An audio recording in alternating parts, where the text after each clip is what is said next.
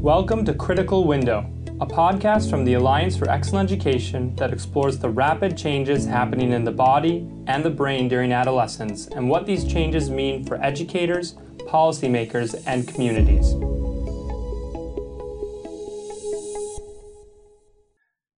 This week on Critical Window, we're learning how sports and coaching influence the social, emotional, and academic development of students and what educators and coaches can learn from one another. Our guest today is Jennifer Brown Lerner. She's the Deputy Director for Aspen Institute Sports and Society Program, where she's responsible for strategy, management, and community work. Previously, she was the Assistant Director for Policy and Partnership for the National Commission on Social, Emotional, and Academic Development, where she managed the Policy Subcommittee and the Partners Collaborative. Prior to Aspen, Jennifer served as the Deputy Director of the American Youth Policy Forum. She also worked as a classroom teacher, a coach, and a communications officer. Jennifer received her bachelor's from the University of Pennsylvania and her master's from Teachers College, Columbia University. Welcome to the show, Jennifer. Thanks, Hans. Glad to be here. So let's start by talking about your work at Aspen's National Commission on Social, Emotional, and Academic Development. Throughout this conversation, for those listening, we'll be referring to the, commission, uh, the National Commission on Social, Emotional, and Academic Development as SEAD, or the Commission for short. So, uh, for those not familiar, could you provide an overview of Aspen's history and programs, as well as the work, the research base, and the participants in the SEAD Commission? Um, so the commission uh, was a policy initiative of the Aspen Institute, which is a well-recognized convening organization driven by values-based leadership. The commission uh, was comprised of 25 prominent voices across education, business, philanthropy, military, and the government. Um, and it had six advisory bodies, which were critical to developing its final recommendations. Um, and those six advisory bodies included uh, research scientists, educators, young people, parents, our partners, and our funders. Um, and so to understand the commission's work, I think it's really important to start where the commission started. Um, and the first thing that they did was spend a lot of time with each of their advisory bodies. And the one that became the foundation for where their recommendations stand and how they move forward were the research scientists. Um, so to understand the research scientists advising the commission, you need to understand that they tapped voices not just from traditional education research, um, but from neuroscience, from psychology, from biology, from sociology, from history, a real range of um, academicians um, and, and researchers who grounded the commission in a couple of foundational learnings, which were essential um, for how the commission shaped and framed its final recommendation and its communication to the broader field. Um, the first and the point that I think stands in front of all of the other things that we heard um, was we need to get away from uh, this confusing terminology that exists in the space around social emotional learning or um, social emotional and academic development and really understand a couple of pretty simple things about learning. First, learning is social and emotional and cognitive. Um, and what that means is that um, there are three categories of foundational skills which are essential to learning, whether it be academic learning, um, whether it be on the job learning, whether it be uh, learning at home. These are the elements that are just foundational to learning. And I'm just going to take a minute to go through those because I think they're critical to this conversation. So the first is around cognitive skills and competencies. And these are the underlying ability to pay attention, to stay focused, to plan, to organize, to goal set, and to solve problems. The second is social and interpersonal skills. This is about your relationships with people. This is about how you read social cues, navigate social situations, how you negotiate conflict, and how you work on a team. And the final category around emotional skills and competencies is not only how you regulate and manage your own emotions, but how you cope with frustration, how you deal with stress, and how you demonstrate respect and empathy for others and have the ability to take their perspective as well. So if these are our foundational skills, there's a couple of other things that are also really critical to understand. One, these skills develop over time and can be taught and learned. Um, this idea of um, that they are caught and taught is really important. we need to think about that. Learning happens in relationships, and this is a really critical point um, that all of these skills um, happen based upon a young person's relationship with their environment, with their educators, or with their peers. And then finally, we have some research to demonstrate that social emotional and cognitive development or an emphasis on social emotional cognitive development can offset some of the impacts of trauma. So then what what did the SEAD Commission tell us about the impact of social emotional learning on the development of youth and their academic performance? Yeah, so I think the commission put forth a really important theory of change that focuses on how learning settings impact a student's experience and then move us towards a broader set of desired student outcomes. When we think about learning settings, we one, we have to think about all of the places and spaces that young people grow and develop, and I'm looking forward to talking about all those places with you later on. We need to think about in those places in which young people learn in relationship do, do they feel safe, supported, and feel like they belong? Are they being explicitly taught the core skills which we know are foundational to learning in addition to the critical academic co- content that we want them to master? And do they have opportunities to practice those skills or demonstrate mastery of those skills? Both their social, emotional, cognitive, and academic skills. When we create learning settings that are address these three elements, we see a different type of student experience, one in which young people are able to take more leadership roles, where they're able to take more ownership in their learning, and obviously also see more engagement in their own learning. And finally, because they are um, more engaged, more willing, more ready to learn, we're seeing improvement in outcomes across four domains. We're seeing improvement in academic outcomes, both in K 12 as well as in higher education, in terms of increased uh, number of students prepared to be successful in higher education. We are seeing easier ability for young people to transition into careers because they have more of those core workforce ready or employer desired skills. And then finally, and most critical at this point, point in time, we are seeing young people that are more willing, more engaged, and more desire to participate in both community life and civic life. And that makes me hopeful for our country moving forward. Thank you. So you mentioned earlier that the commission had a youth advisory group. Yep. Uh, what did that youth advisory group convey about their social emotional development? Uh, we were really lucky in that we had um, a group of about 20 young people that uh, served as advisors to the commissioners. Um, and they were very generous with their time and their personal stories. Um, and uh, what they did uh, in the process of the commission is articulate what they called a call to action, um, what they needed uh, from their learning environments in order to be successful. And I'm just going to read their four critical points because I think they're well said um, and in the voices of the young people that were involved with the commission. Um, we need schools to be safe with a strong sense of community. We need to learn and be evaluated as whole students and whole people. We need our teachers and educators to know us and understand us. We need our families and communities to be embraced as partners in our learning. I think those four statements are really simple, but I think really reflect uh, what young people want out of their learning experience um, and are really guideposts for how we can shape uh, youth centered, youth driven uh, learning experiences. Yeah, simple but powerful. Really, absolutely gets to the point about what, what they want, and I think it's a, a message for all the adults in the room to to listen more to, to the young people and hear what, what they what they would like out of their learning experience. Yeah. So as as you know, at All4Ed, we focus on uh, the developmental period of adolescence were there some findings that the SEAD Commission had regarding adolescent age students that were different compared to other age groups? I am not the expert on in any way, shape, or form, uh, but am really thrilled uh, that uh, our set of advising research scientists uh, began some of this really hard work.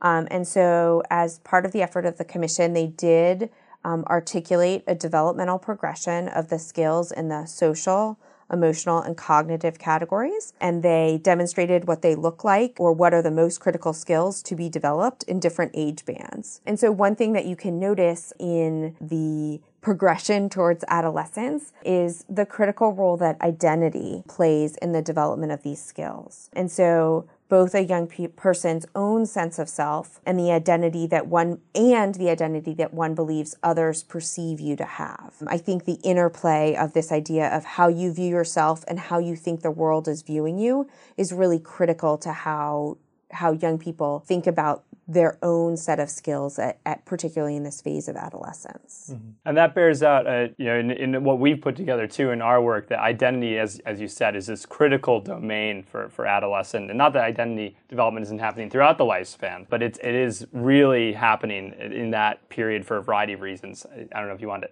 add No, I mean, I think that's right. I mean, obviously at all points of time, you sort of do have a sense of self, but I think, you know, what we're seeing is at this point in adolescence is that uh, this acute awareness of sense of self that is both internal and external, how you view yourself and how you perceive to be viewed by the world really shapes how you interact with the environment that you're in. And that environment involves not only your peers, but adults in a variety of different roles within your family, within your community, and how that impacts your overall ability for learning is really critical. And we mentioned trauma earlier, and where do those where's the interplay of trauma and identity in this adolescent phase of life that we probably that we know we haven't fully explored yet i think is a, a really interesting area for future research absolutely here we have a, fourth, a report coming out of the alliance that talks a lot about this uh, this issue of identity development uh, identity development adolescence so uh, if you're interested, you can go to our site and learn more about that when that comes out. And you also can go, obviously, to the Commission, their resources to learn more about this issue. So the SEAD Commission has ended. Uh, so you're no longer there, and you're now working with Aspen's Sports and Society program. Can you just explain what the Sports and Society program does, what they focus on, and what about their work intrigued you and, and led you to join their team following the end of the SEAD Commission? The Aspen Institute Sports and Society program is about a five year old program at the Aspen Institute. It launched with focus an emphasis on reimagining youth sports, particularly the experience of young people aged 12 and under in this country. Our founding executive director really felt like we had lost the ability for true play in, in young people and that our sports culture had become obsessed with winning. And so the program launched with an effort to listen to communities across the country and find out what they felt like were the critical actions that can be taken to ensure that all young people have access to high quality sports opportunities as a mechanism to build thriving communities communities. And so the program launched an initiative called Project Play, which is eight plays for eight sectors, which are eight really big ideas focused on eight very different sectors that have impact over youth sports. And our job as, as the Sports and Society program is really to compel others to action, to think about what are these really uh, big ideas and how do we build tools and resources and provide the information and tell the great stories of what's going on so that we can truly increase opportunities for access to high quality sports. Why did I want to do this? Well, first and foremost, I'm a mom of two active boys um, who are embracing one of our really big ideas around sports sampling. And both of my kids are multi sport athletes, which is exhausting as a parent, but super exciting to see. Each of my kids now, in, as fourth and fifth graders, are on separate teams, which of course makes for a lot more carpool, but really has given them this unbelievable opportunity for them to grow and develop, to interact with young people in our neighborhood as well as across the whole city. And I really see sports as a place that my own children have been given an opportunity to be successful um, but also to fail effectively. And so when I think about um, social, emotional, and academic development, I really think about sports as this critical space in which they get to both see modeled and practice this core set of competencies across the social, emotional, and cognitive domains in a way in which they actually are in charge. Yeah, the coach is telling them what to do, um, but you know, as they're entering uh, the upper elementary years and really sort of into early adolescence, they have a unique opportunity for jo- voice and choice on the sports field that they don't have in the classroom. That is really allowing them to come into their own. But I would be remiss if I didn't take this time to plug uh, the joint project that the Commission and the Sports and Society program did. We together worked on a project that dove deep into the research around the role that coaches play in developing social emotional skills. And we produced a great publication called Calls for Coaches, which lists seven calls for coaches along with very specific practices that coaches can adopt to create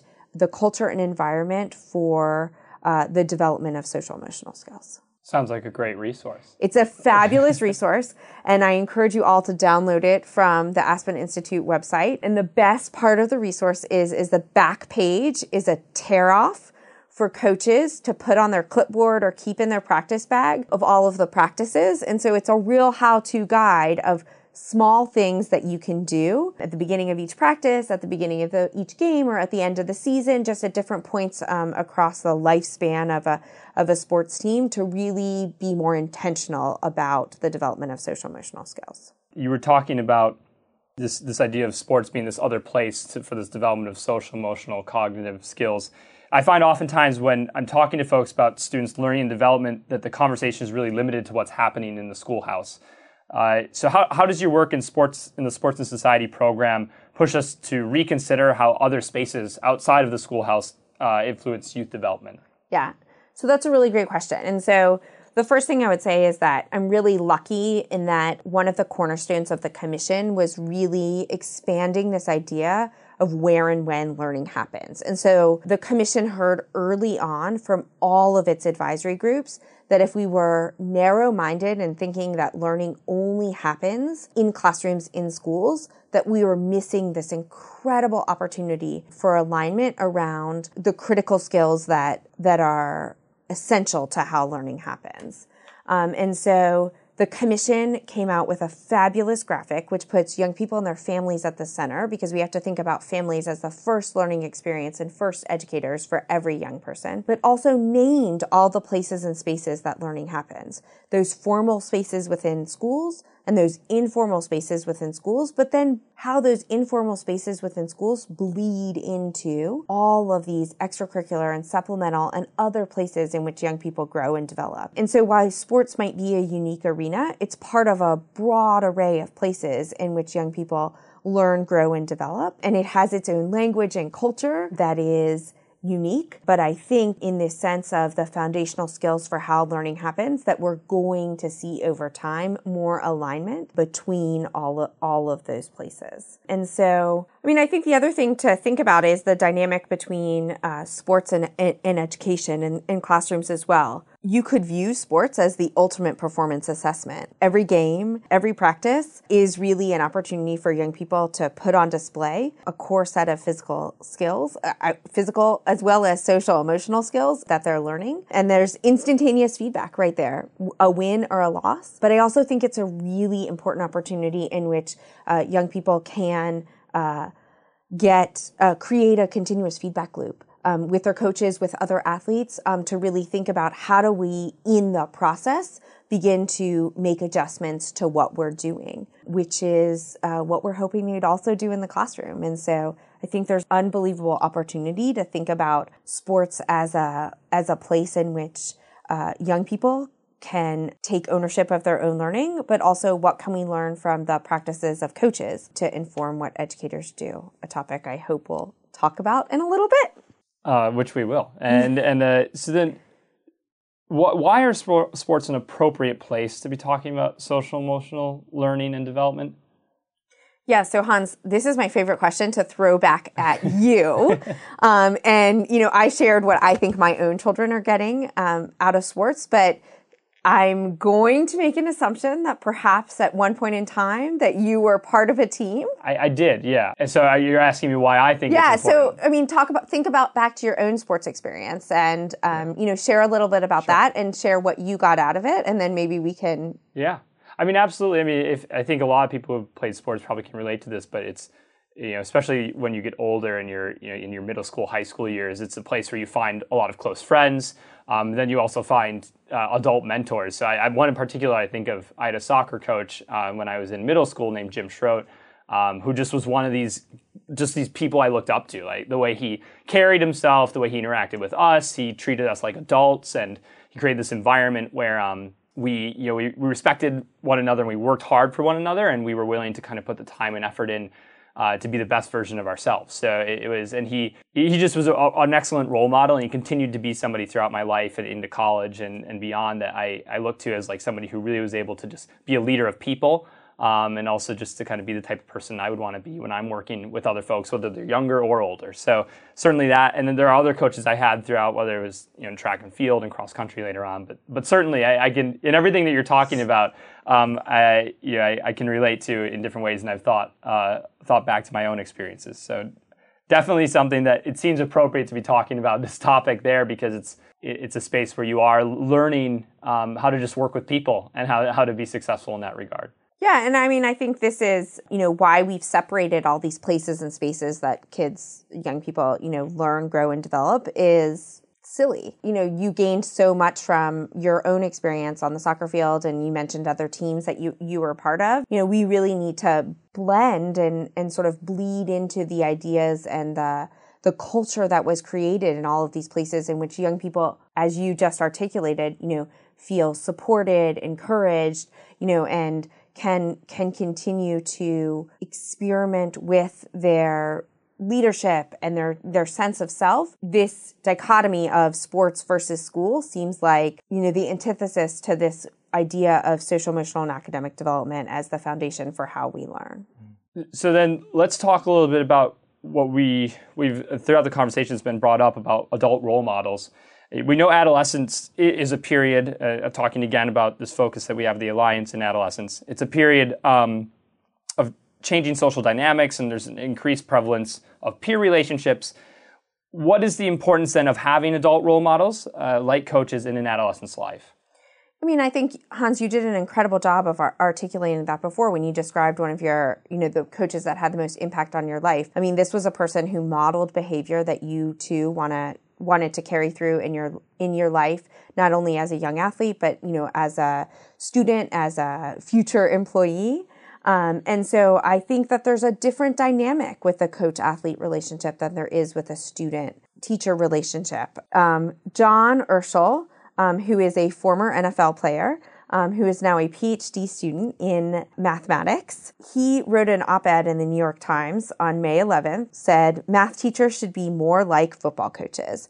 And he really talked about how he had a dream of earning a scholarship to a Big Ten school to play football, even though he was a scrawny 220 pounds um, and played on the offensive line. He said that his football coaches were the ones that really encouraged and supported him. They spent the extra hours making videos with him or watching video with him or filling out applications. Um, and he did, for those of you that don't know his story, um, he did get a scholarship to Penn State.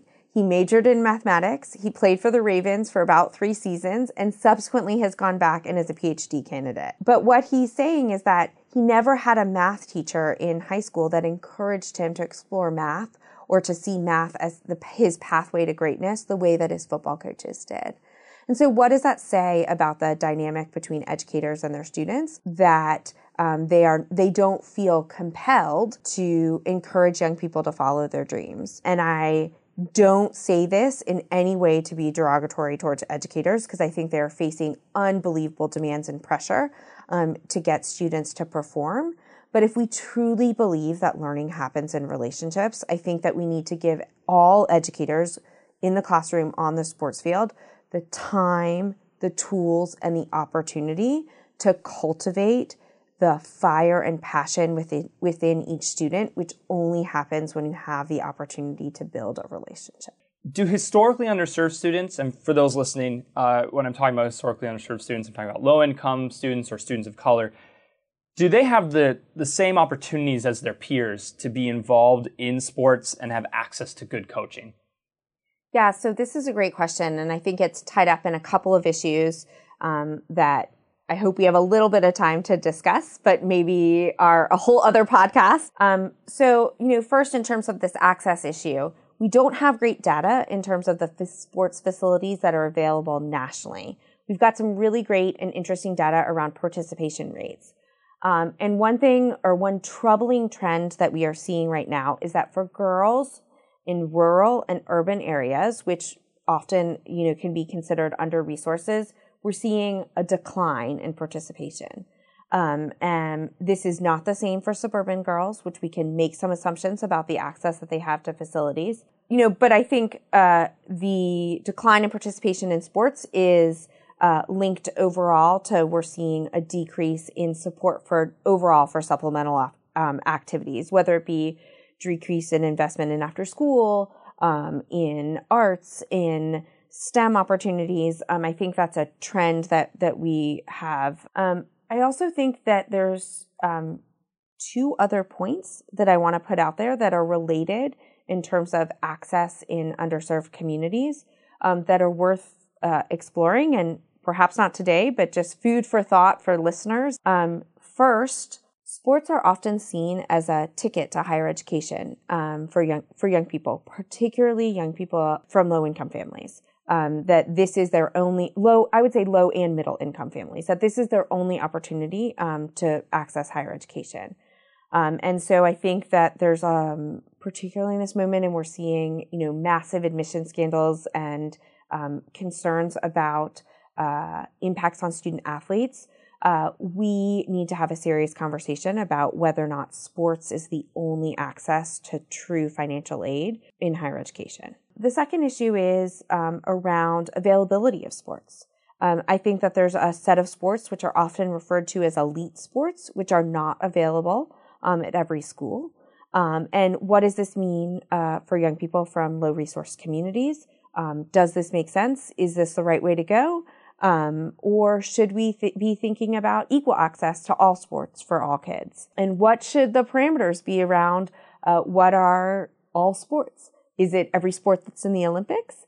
Um, is it the national sport of any country um, or any community? I think these are the things that we have to think about and struggle with when we think about increasing access to high quality sports. And, and, could you clarify for a moment when you said elite sports earlier? What what do you mean? Give it if you can give a couple of examples. Yeah, so I mean, I think uh, I mean uh, people often refer refer to swimming as an elite sport mm. because the access to um, a pool or a pool that you can train in um, is not isn't available to everyone. But then you could also think about um, sports which are um, unique to um, uh, certain climates or certain areas. For example, bobsled. Um, you know, uh, ironically, there are a significant number of bobsledders from the state of Florida, um, but that is because they often recruit uh, track and field athletes uh, to join uh, bobsled training teams. So, I mean, I think, you know, uh, particularly uh, space intensive sports are often viewed as um, elite sports because it's it's hard to get access to those spaces. Um, uh, you know, a single field that can have multi use um, for baseball, for soccer, for football, for track and field, you know, may, me, means that um, it, there are more sports available, but courts um, or pools or um, equipment heavy sports uh, like bobsled, you know, are examples of can often be viewed as elite sports. So you mentioned in a previous conversation that we had that effective teaching and coaching are grounded in the same science, and you started talking about that uh, just now and throughout this conversation. You mentioned as we were talking that there's a disconnect though in the language that coaches and educators use to talk about their work. Could you elaborate on what you mean by this this disconnect and this idea of using the same science, and then how you and your team uh, at Aspen are working to bridge this communication gap between coaches and educators? Yeah, so this is a great question, and it really goes back to the piece that um, the commission jointly wrote with the Sports and Society program. And um, when we put this framework out here, which focused on the social, emotional, and cognitive skills as foundational to learning. Um, that made a ton of sense to me coming from the K 12 education space. Um, we got a lot of blank stares when we shared it with coaches. Yeah, they really appreciated the practices, but this framework that we built um, around these foundational skills, they sort of, their eyes just glazed over. I mean, I think they, uh, you know, I think we oftentimes feel siloed in K 12 education or education more generally um, around the terminology we use. Um, you often see a disconnect between the language that educators use when they communicate with parents and that they aren't 100% sure what they're talking about. No different here in, in, in um, sports and education. Interestingly, our framework made a ton of sense to school based coaches, but for community based coaches, the idea of social, emotional, and cognitive skills sort of was like well beyond anything that they had known. They said, oh, you know, I went to this training and they said I have to develop character, or oh, I have to develop um, uh, purpose-driven athletes. And in reality is is we're all talking about the same thing. We just cannot have any consensus around, you know, naming what these specific skills are. But um, you know, at its core, we're really trying to give young people the skills, knowledge, and ability that they need to interact with others, regulate their own emotions, and, and pay attention and set goals. And so I think we're getting, when we get into more specific skills, uh, we see more alignment between coaches and educators, but um, a lot of our wonky terminology that is uh, unique to the K 12 space uh, doesn't resonate in other spaces. So you've talked about throughout the conversation, uh, but let's let's wrap a bow on this idea of what teachers can learn from coaches, and then what coaches can learn from teachers about building strong social, emotional, and academic skills in their players and students. Yeah, so I mean, I think I'm going to harp back on this point that I've said throughout the conversation. I think at the core of learning is the relationship, and um, one thing that great coaches do is really focus in on that individual relationship with each player. And they also create a space and environment and a culture that honors the relationship that others have with uh, others players have with each other. I don't think that teachers have the ability um, the time, the space to focus in on that in their classrooms because they have so many different demands. But I would argue that that is the most critical piece that they need to do. In the commission, uh, we were lucky enough to visit tons of classrooms across the country. Um, and one of the things that still strikes me is that we were sitting down with an educator from Boston, I think, who said to us, My job is to teach students math. I have no way in which I can teach them math if I don't spend the first two weeks building a relationship and building the culture that I want in my classroom. I never once open a textbook. I never ask them to do a worksheet. I spend two weeks just on that. All of his students had gone on to be very successful, many of them taking AP courses and great scores on standardized tests. I think what we need to take away from uh, the sports space is how critical that relationship is to success. But similarly, I think that um, educators do an incredible job of naming the skills that they want students to develop, and that's not a strength of coaches. And so they, I think there's a real opportunity to build a bridge between um, what educators do really well in terms of planning and articulating for young people, and how coaches create um, relationships and environments which are truly young people centered. And then we can just see an explosion of growth of these core skills across all the places and spaces young people learn. So, then what is the role of school leaders, superintendents, and, and principals? Uh, in this work that, that you're doing, uh, do they do they have a role in providing these type of uh, sports experience to students, or creating this collaboration? What, what should they be doing yeah, so that's a great question. And, you know, first and foremost, I think everybody has a role, right? Like we all have a role no matter who we are in creating the places that or creating all of the places and spaces which young people grow and develop. But principals and district leaders in particular, I think, have a couple of critical roles. One, um, they are decision makers at the district and school level in terms of where resources are spent, and they can't assume um, that uh, exclusively pouring resources into the classroom at the expense of all the supplemental opportunities, sports included, is a is a great idea. So they have to be brave um, in continuing to allow for resources. It doesn't necessarily have to be dollars. They could think about partnerships that move folks in that direction. But I also think that as school leaders and district leaders, that they truly are the leaders of the culture. Um, and so they too have to articulate this prioritization of all of the places and spaces in which young people learn. I mean, I think about as a athlete myself, how, uh, particularly a high school athlete, how cool I thought it was when the principal showed up at any one of my games.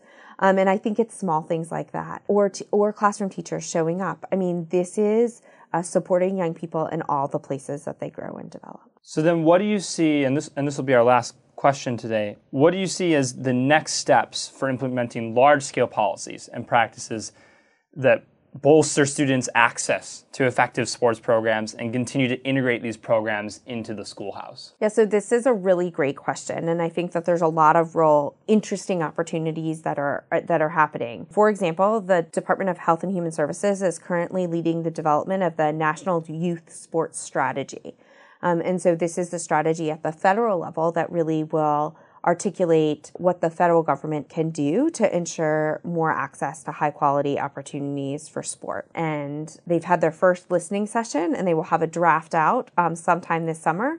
So for any of your listeners that are in tune, that are um, that care about this, encourage you to comment on the on the forthcoming draft. Um, in addition, Tom Farrey, the executive director of the Aspen Sports and Society Program, uh, published a piece in the New York Times um, about two weeks ago that described uh, Norway's children's right to sport, um, which is a commitment that that country has made around uh, increasing access to sports opportunities. It's both a financial commitment and a human capital commitment, um, which has been uh, now aligned with Norway's unbelievable sweep um, of medals at the Winter Olympics. But is there a role for the federal government or state and local governments to make um, a commitment to young people that they will have access to high quality sports opportunities? And what does that commitment look like is a really interesting discussion for us to be having as a country right now. Thank you so much for our conversation today. I really enjoyed it. Uh, our guest is Jennifer Brown Lerner. She is the Deputy Director for the Aspen Institute Sports and Society Program, where she was responsible for the strategy, management, and community work. Thank you so much. Thank you. Thank you for listening to Critical Window, the Alliance for Excellent Education's podcast on how the research from the science of adolescent learning can inform middle and high school design and the work of school leaders. Tell your colleagues, friends, and families about Critical Window, and please subscribe on iTunes or Stitcher to make sure you catch future episodes. This podcast was produced by Aharon Charnov, Hans Herman, and Robin Harper. To learn more about the science of adolescent learning, visit all4ed.org slash SAL.